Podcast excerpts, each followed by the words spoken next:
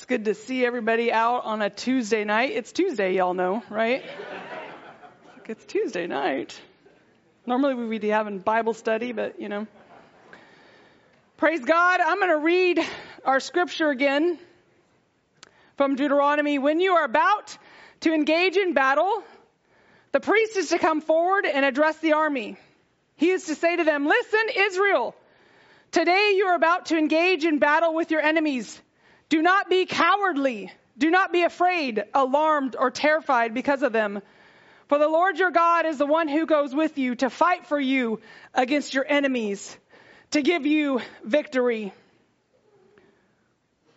And I've had this scripture on my heart for about a month now, and, and if you know anything about me, I like to pre- I like to preach on victory.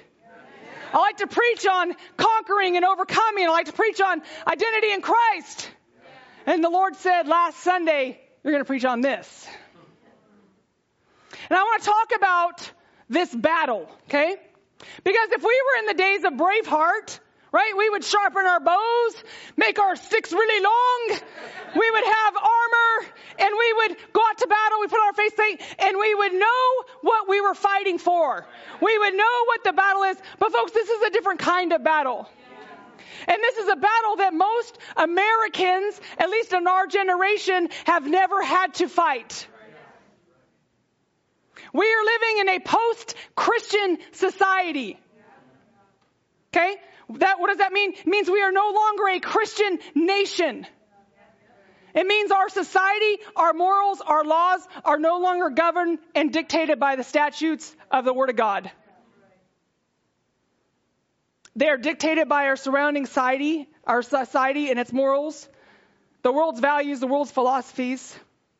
And God has removed his hand from America and we are a nation under judgment. And, and, and, judgment is, is specifically in this case is God giving us over to what we want and taking his hand of protection off of us. And he has given us over to what we want. And the church has been sick and lifeless to restrain the things that have needed to be restrained. So what does this mean to engage the battle? First of all, engage means that we're involved. If you were here last night, Eva said this. You are involved. We are participants in that battle. We cannot sit by idly. We cannot hibernate and we can't go into self-preservation mode, which is what I would like to do. But we must engage. The Christian way of life is under attack and we will be more and more persecuted for our beliefs. And if you do nothing, if you say nothing, and if you don't engage, you may be fine before men. But you will never be able to stand before God. And if you're looking for easy ministry in a post Christian culture, you are unrealistic in your outlook. In Jude, verses 3 and 4, it says, Dear friends, Although I was eager to write to you about the salvation we share, so Jude here, he said, you know, I, I, really want to talk about our salvation in Christ and what this looks like and how glorious it is. He said, but I can't. I got to write to you something that's way more pressing. And he said, I found it necessary to write and exhort you to contend for the faith that was delivered to the saints once and for all. For some men who were des- designated for this judgment long ago have come in by stealth they are ungodly, turning the grace of our God into promiscuity, denying Jesus Christ, our only master and Lord. And folks, good works are not under attack. If you have a ministry of works, you're not going to be under attack. Good works are not under attack. The Word of God is under attack. The Word of God is under attack. The Christian way of living is under attack the way we gather, the things we believe, the things we hold dear, the Word of God, the deity of Christ, all of these things are under attack. And so Jude tells us, contend for the faith. He doesn't say contend for your faith. He doesn't say contend for my faith. He doesn't say contend for your own ministry or my own ministry, but the faith. This means the words of scripture and doctrines, tenets, ways, and precepts that have been around for 2,000 years. And then this generation is the one that, that is self-aware and they know better. They know what's right and good and true. And on the basis of the Word of God, there is such a thing as apostasy. And when we see a real turning away from God, we are not faithful to the Word of God unless we call it what it is. We must call apostasy apostasy. And if we do not speak out against sin and unrighteousness, we are not ready for revival. We are cowardly mice, and in the words of Tozer, God will not revive mice. And the world and many Christians, quite frankly, have made a Frankenstein Jesus. This was not my coining, this was Pastor Jay's coining.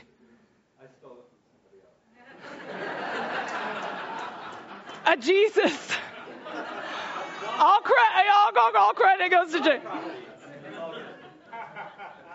But what we have now is this Frankenstein Jesus that people have sewed together. This is, this is what I want Jesus to be. This is who he is to me. My personal relationship with Jesus. And Christianity is individual in that each man must be converted and he must be born again, but it is not individualistic. Grace flows sideways, as another pastor friend says. Grace flows sideways. And salvation, as in, in the beginning, is of a people. And our relationship to each other and the body is of the utmost importance. And the world is telling us how, when, where, under what conditions we can worship. And the rebellious individual Christians are getting on board with them. And I was so grieved this past, you know, March, whenever it was, right? When I watched on social media when the government was closing down things and, and closing down the churches, and so many of these individual Christians were saying, the church has left the building. Let's go. The New Testament only met in houses. And I was like, you know, first of all, most American Christians would have never made it under the Roman Empire. You want to talk about a New Testament Christian? And, one of the things I do, I, I, study, I study the Word of God. I study in the Greek. I study in the Hebrew. I do not speak those. I just, you know, have mass references to study these things. And I study church history. If you don't know anything about church history, the church um, actually meant daily. Oh, yeah, nice. Which is what we're doing this week. They met daily, they met in homes, they met in temples, they met in Greek schools, they met in the catacombs, and they gave up everything to be together. And for 2,000 years, the church has followed this example.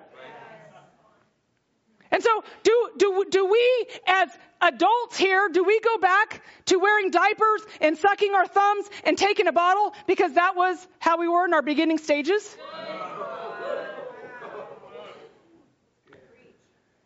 Because like a body, we are to grow, develop, and mature. And the local church in the gathering was God's idea, not man's. It's God's idea. And many inside and outside the church are rewriting the Word of God.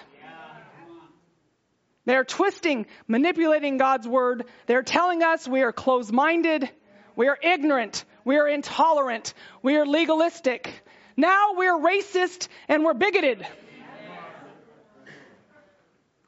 And, and this is a, this is actually a liberal, a liberal percentage. 20 to 25% of confessing Christians only have a biblical worldview. That means 75% to 80% have a worldview view means that things don't flow from the Word of God. Modern Christians turn grace into licentiousness. And they continue to live a life of sin and rebellion and think that their good work is good enough. Jeremiah spoke to people like this. He said, Behold, you trust in deceptive words to no avail. Will you steal and murder, commit adultery, swear falsely, make offerings to Baal, and go after other gods that you have not known, and come and stand before me in this house, which is called by my name, and say, We are delivered, only to go on doing all these abominations? Has this house, which is called by my name, become a den of robbers in your eyes? Behold, I myself have seen it, declares the Lord. And further on, Jeremiah says, For both prophet and priest are profane. Yes, in my house I have found their wickedness, says the Lord. And it is a horrible thing to dwell in wickedness if you are one of God's people. But to bring it, wickedness, into the house of God is a double sin.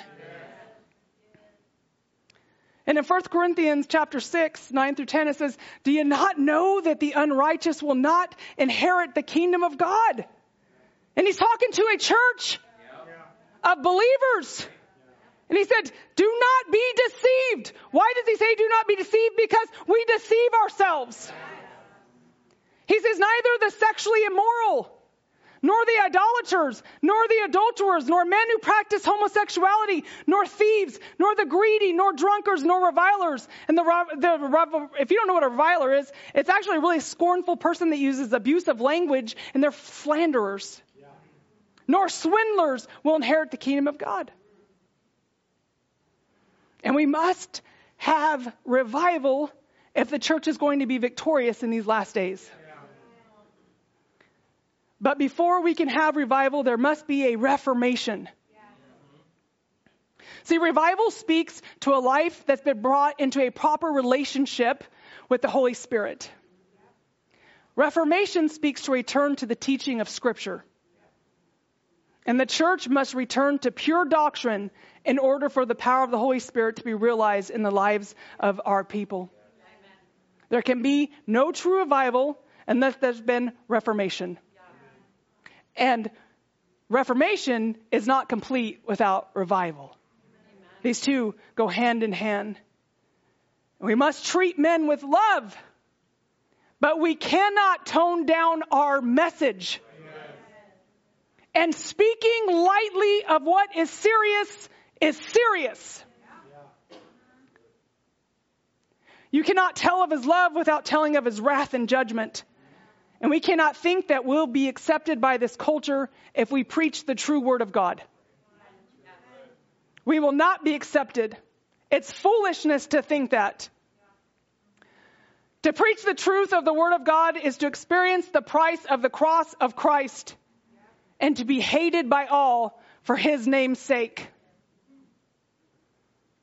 Ask yourself this question. If you see the word of God diminished as it is today, and you are not moved to tears and indignation, I wonder if you can even see clearly the day in which we live. Not just in anger over our liberties being taken away and if we can see how his word is treated and we're not filled with sorrow and do not cry out, do not understand your end. I wonder, do you love his word? If we fight these battles without emotional involvement, do we really love God? The church is currently the greatest and hardest mission field. Not unlike the day of Jeremiah when he had to preach to an apostate people. Folks, Christianity is not a modern success story.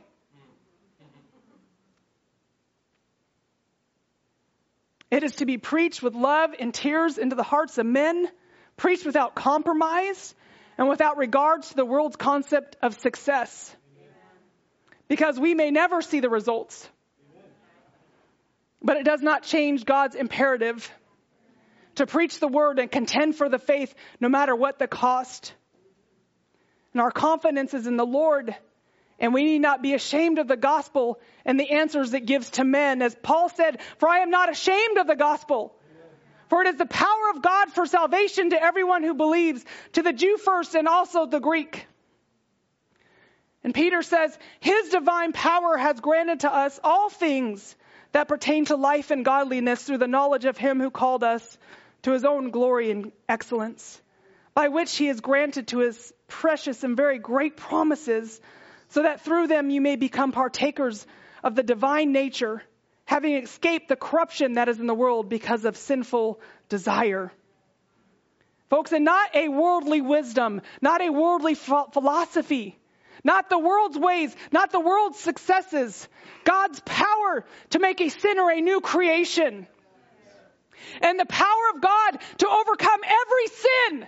Every sin can be overcome by the power of God. Every thought, every arrow the enemy shoots our way, every division since the fall of Adam. The gospel speaks to every need of man. There is not Jesus plus this, it's Jesus. That's not what I'm here tonight for. That's the battle we're in. but before we can enter this spiritual battle, folks, we need to consecrate ourselves to the Lord. The church has been lukewarm and apathetic. And as in the days of the Laodicean church, the lukewarm cannot see clearly. Jesus' estimation of the church was that they were wretched, miserable, poor, blind, and naked.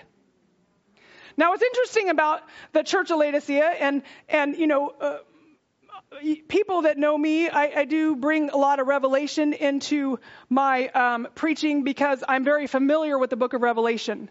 I have I have uh, I have um, studied it for 25 years. When I say studied it, I have studied it. The the the lukewarm church, what I believe is the last church in history. Okay? Laodicea means judgment of the people. That's what the word means. It means judgment of the people. And and it's it, it, most commentators and scholars will tell you it was the worst church of all the seven churches. And the thing about what really gets me about the churches in Revelation is that their diagnosis of their condition was different than God's diagnosis of their condition. He speaks to a church. He's speaking to churches. And, and I, I, I, was in a church one time where a preacher was preaching on um, this church, and he, he, he preached on a very joking manner. And I said, This is not a joking manner. This is nothing to joke about. Because the Lord says, if you don't repent, you are vomited out. And a lukewarm person is, is comfortable. It's comfortable Christianity. It's someone that says, I can do what I want. I can go where I want. I can spend my time how I want to spend my time. can spend my money how I want to spend my money. Because I'm, I'm fine. I'm good. And Jesus said, No, no, no, no. Your diagnosis is not my diagnosis. We need to look at ourselves through the lens of Scripture with a sober mind.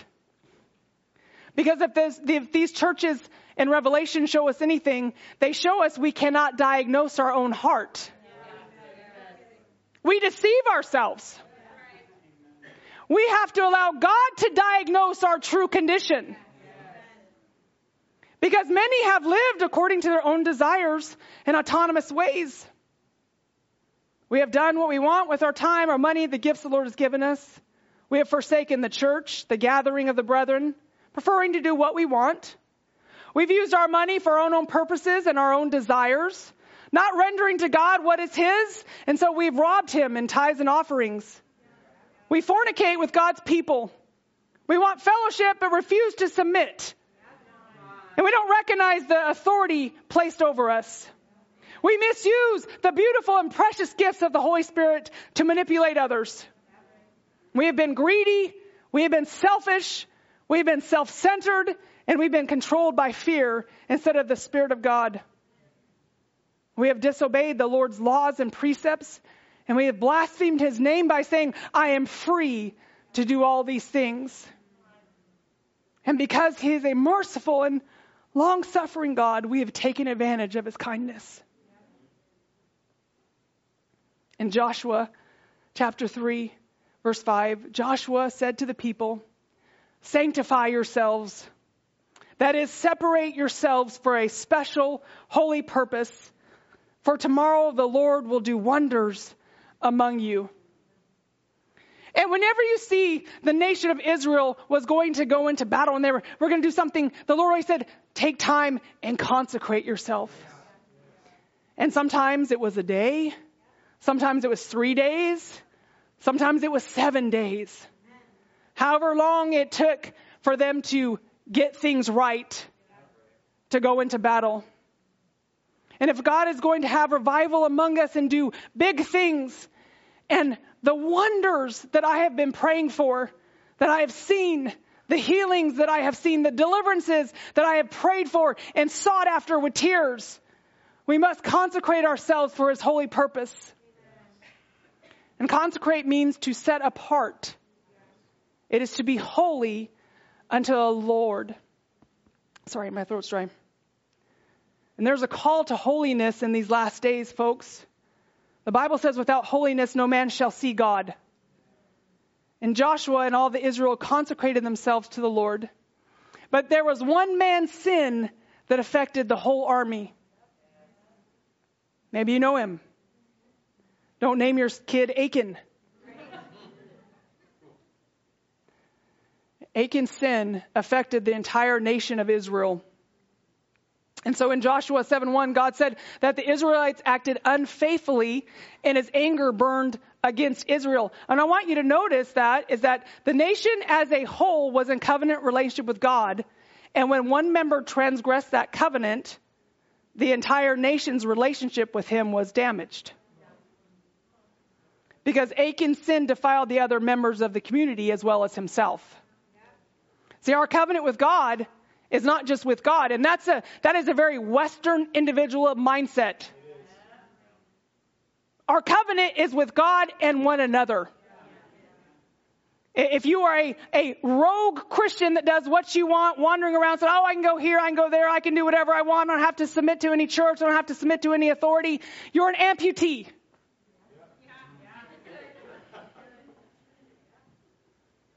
Our covenant is with God and with one another.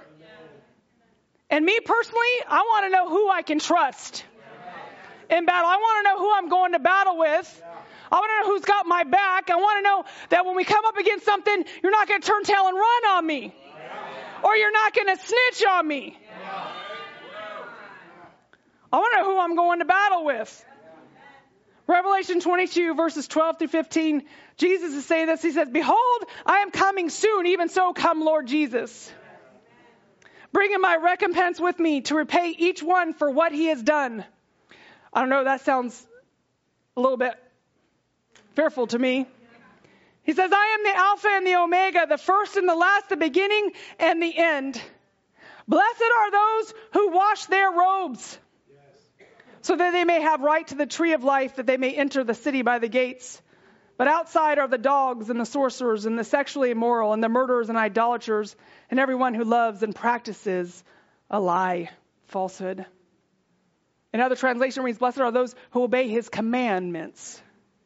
So here we have that blessing promise of obedience of keep the words of this book. Blessed are those that keep the words of this book. And this is a special blessing to those who wash their robes, who are consecrated to them, that do his commandments, that have the right and authority to the tree of life. They have admission into the city by the gate and the continuous access to the tree of life. These are privileges of the faithful who overcome sin in this present world by the blood of the Lamb. Folks, He is examining our hearts and minds, and we are being sifted and refined. We are in a process of God separating the wheat from the chaff.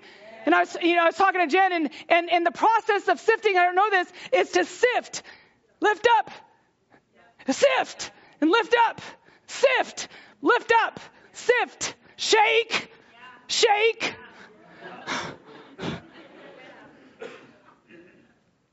And the enemy only needs a crack. We're being sifted. And this Sunday, I had a hard time taking communion because I felt so unworthy before God.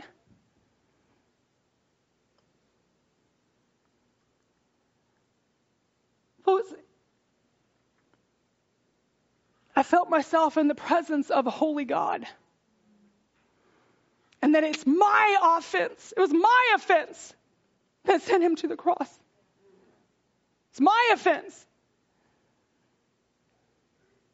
And I could still feel those impurities that are in my heart and the wicked thoughts I've had and my times of rebellion and my idolatry of comfort.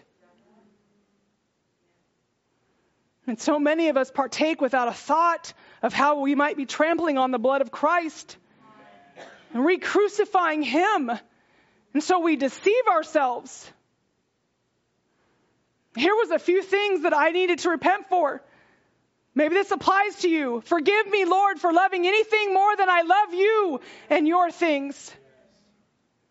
1 John 2:15 Do not love the world or the things in the world.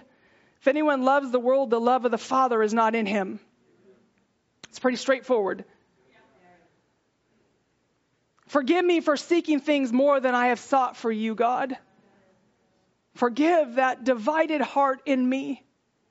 Jeremiah 29:13, we don't often read that one. We like the 29:11, but we don't move on. You will seek me and find me when you seek me with all your heart. Lord, forgive me for wanting and desiring anything more than I want and desire your word. And Peter says, like newborn infants, long for that pure spiritual milk of the word of God, that by it you may grow up into salvation. Forgive me, Lord, for putting other things first in my life ahead of you. And the Lord brought back the church of Ephesus. And this, this, this church of Ephesus was the church of good works but they left their first love. And the Lord says to them, I know your works. I know your toil and your patient endurance and how you cannot bear those who are evil, but have tested those who call themselves apostles and are not and found them to be false. I know you're enduring patiently, you're bearing up under my namesake, and you've not grown weary. He says, But I have this against you. You have abandoned the love you had at first. In the Greek, it's you have abandoned that first love. Remember, therefore, from where you have fallen, repent. He's talking to a church. He's talking to us. And he says, Do the works you did at first. When you first loved me. When I was your everything. When you couldn't go anywhere without coming to me first. And you came into my arms and you loved me and you hugged me and all you wanted was me. More than anything. And if not, I will come to you and remove your lampstand from its place unless you repent. That's God's diagnosis. From a loving and kind God that cares about us, that actually cares about our condition, and that speaks truthfully to us, and He diagnoses our heart. Folks, and this battle is only going to intensify and it's going to get hotter. And if we are not wholly consecrated to the Lord, you may not come through. I heard the voice of the Lord say, Get your house in order. And there's a holy remnant coming out of this, folks. There's a strong spirit of deception right now that is permeating our society. It's permeating those in the church. The Bible says that even the elect would be deceived. And you will never stand firm if you have a divided heart. We cannot operate in obedience and think that we're going to inherit victory. We have to get rid of all rebellion and disobedience and our idols of comfort. We have to ask God to diagnose our heart, to check our intentions, to check our motives. And actually, Pastor Matt preached on this Sunday. It, it, goes down to our heart. What's in our heart? And people say, well, you know, I love it all the time. People say, don't judge. God knows my heart. And that should scare you. Because his diagnosis of you may not be your diagnosis of you. The Lord showed me that our victory is found in our submission. I think he even said some of this last night. And the first thing we need to submit to is we need to submit to God. See, some people cannot resist the devil because they're not wholly submitted to God.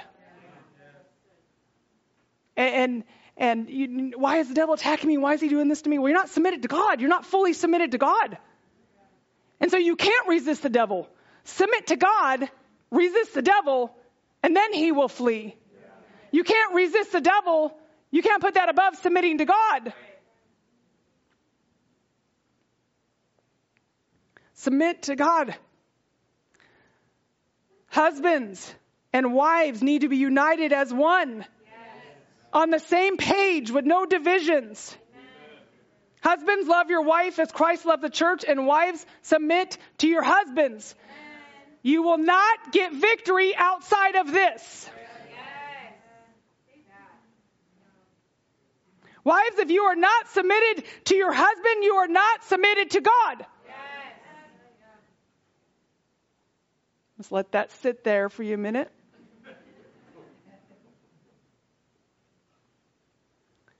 You need to submit to godly authority. If you're not under the authority of uh, leadership and submitted to a body of Christ, you're not submitted to God. And you're fooling yourself. You are rogue. Did you know that the pastor is the only office of the five that's responsible for people? It's the only office that's responsible for people. The shepherd has a higher responsibility than the other ministers, than the other ministry. And so, if you're not submitted to him, he, he can't help you.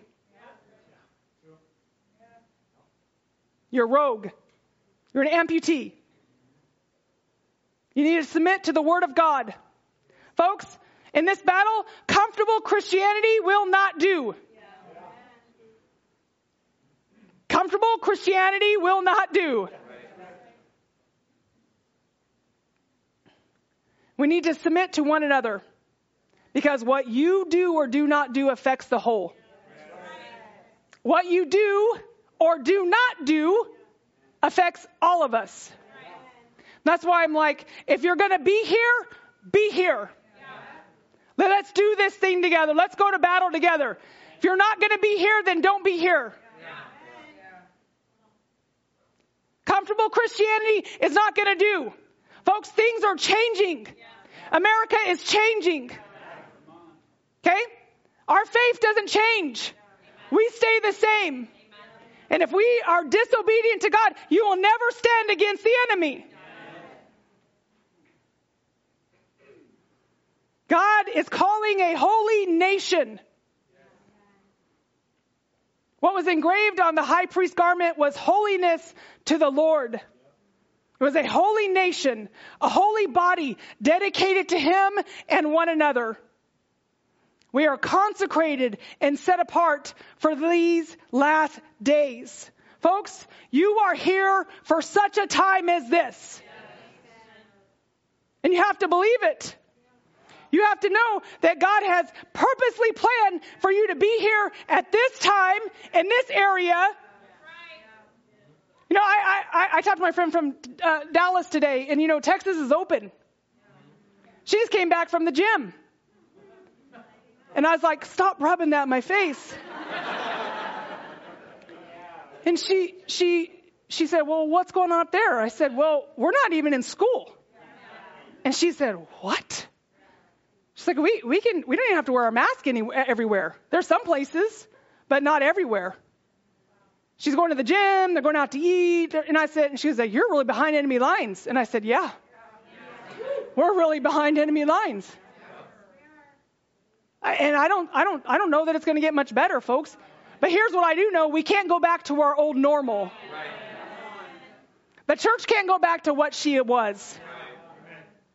We have to be wholly consecrated for these last days. We have to be wholly invested. Romans 6:19 says, "I speak in human terms because the weakness of your flesh. For just as you presented your members as slaves of uncleanness and of lawlessness, leading to more lawlessness, so now present your members as slaves of righteousness for holiness. Again, writing to a church. 2 Corinthians 7 1. Therefore, having these promises, beloved, let us cleanse ourselves from all filthiness of the flesh and spirit, perfecting holiness in the fear of God. This is a new consecration, again, written to a church. Romans 12 1. I beseech you, therefore, brethren, by the mercies of God, that you present your bodies a living sacrifice, holy, acceptable to God, which is your reasonable service. That's just what's reasonable. My last scripture is Isaiah 35 8. It says, Then a highway shall be there, and it shall be called the way of holiness. The unclean shall not pass over it. It shall belong to those who walk on the way. Even if they are fools, they shall not go astray. If you're consecrated, wholly committed to Him, even though you might be foolish sometimes, we won't go astray. What I want to do here tonight is I want to take some time to consecrate ourselves to the Lord. I've been serving God for 27 years, and I've never turned away. I've never turned away. I don't think I've gone probably more than a couple Sundays without being in church. But I've gotten comfortable. And through this, God was like, diagnosing my heart. And he was tearing me apart. And he said, Crystal, no, no, no, no, no. This is what's going on. Let the word of God do its work. It's a, it's a sword. It's quick, sharp, and powerful than any two-edged sword. And its job is to cut the flesh from the bone. And I'm, if I had things to repent for, I'm certainly some of you guys must have. Hopefully, I'm not alone in that. Maybe this was just for me. I believe that God is calling us to consecrate ourselves before we go to battle, folks. There's a battle, it's real, and it's going to get hot, it's going to get hotter, and we are going to be sifted. And if you are not fully committed and consecrated to God, you're not going to stand. And there's a remnant coming out of this that's going to be holy unto the Lord. And as I look around, I'm thinking, are these people still going to be with me? Because I'm not going back. I'm going to contend for the faith. I'm going to contend for the Word of God. I'm going to contend for the church. I'm going to contend for God's people. Uh, Russ, will you come up and play a little bit so we have a little bit of music? If you want to come up to the altar, please come up to the altar. No one's going to think bad of you, think anything of you. I just shared with you all everything God spoke to me.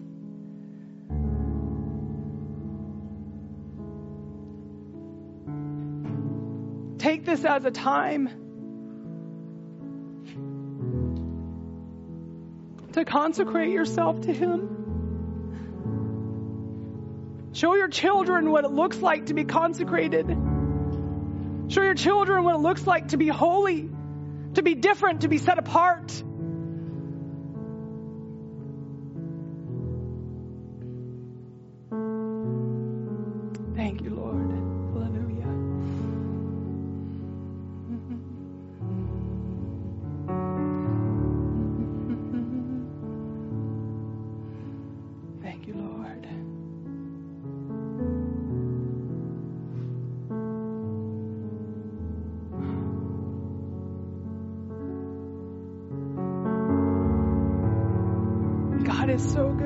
so faithful, folks.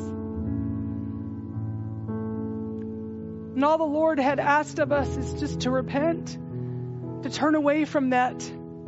Present your members, present yourself as a slave to righteousness,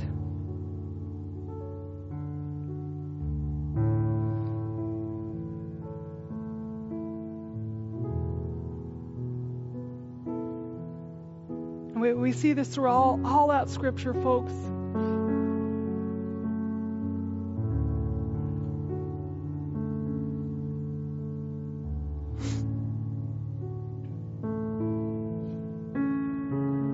We are here for this time. You are here for this purpose. You are here for this day.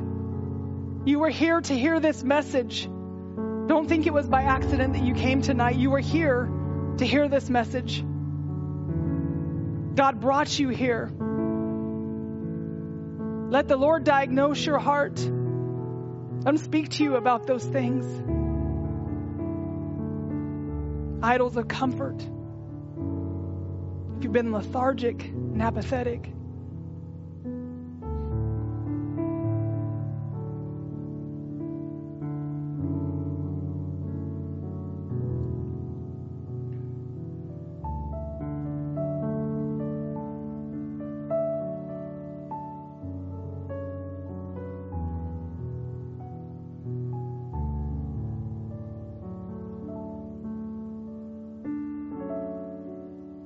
Forgive us for loving anything more than we have loved you,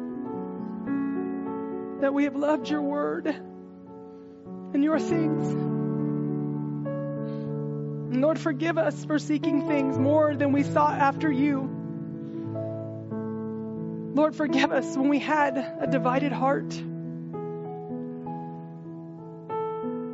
Lord, forgive us for wanting and desiring anything more than we wanted and desired your word.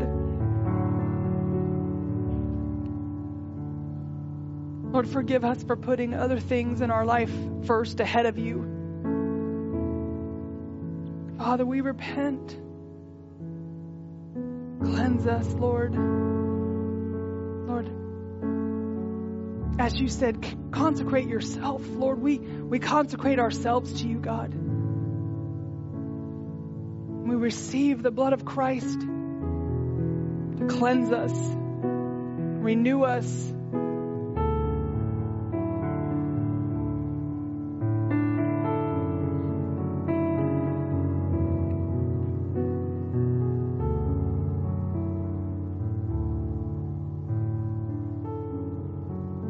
The Lord said addictions are being broken right now.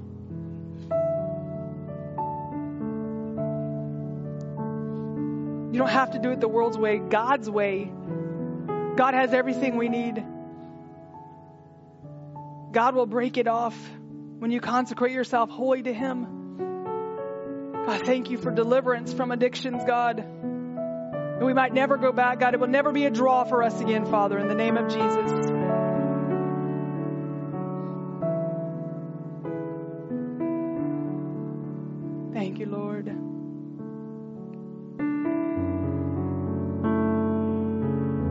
Thank you for speaking directly to us, God, the things that we need to hear and for diagnosing us, God.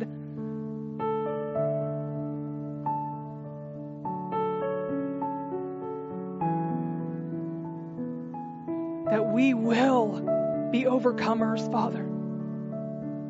That we are more than conquerors, God. That we will be victorious over this, Lord. No matter what the world throws at us, God, we are grounded on the rock of Christ. And you will be with us, and you will not leave us, and you will not forsake us, God. Thank you, Heavenly Father. Thank you for goodness and mercy, Lord. Your mercy.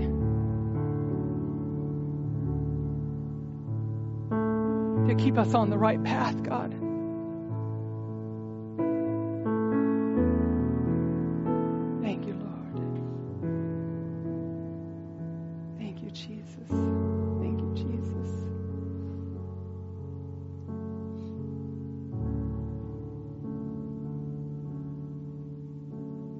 just would like to extend an invitation to anybody tonight that does not know Jesus. If you if you've never repented from your sins, you don't even know what this is about. I'm here to tell you that there is a savior that wants to save you from your sins. And that without him there's no hope of heaven. He is the only name given among men whereby we must be saved. You cannot do it on your own. Your strength is not enough. No matter what the world tells you, you are not enough. You are not good enough. You are not strong enough. There's no way you can do it. You need the blood of our Savior to cleanse you from your sins and to draw you into relationship with the Father, to reconcile you back to God, and you can be called a son and daughter of the Most High God. And if that's you tonight, we want to pray with you. Raise your hand. If you need to come back to the Lord, you said, Lord, I've been so far away from you. Someone wants to pray with you. Don't be embarrassed.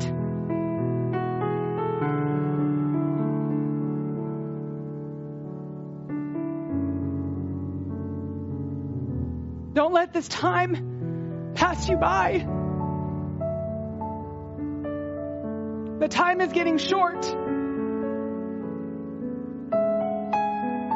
don't want to leave here without being changed. Don't let this time pass you by. Father God, I thank you for the blood of the Lamb. I thank you for the power of the Holy Spirit in our life, God. That you lead us, you guide us, you direct us into all truth. That we have power to overcome every sin and power to overcome the enemy, power to overcome every addiction. In the mighty name of Jesus. Lord, let us be consecrated to you, Father, in Jesus' mighty name. Amen.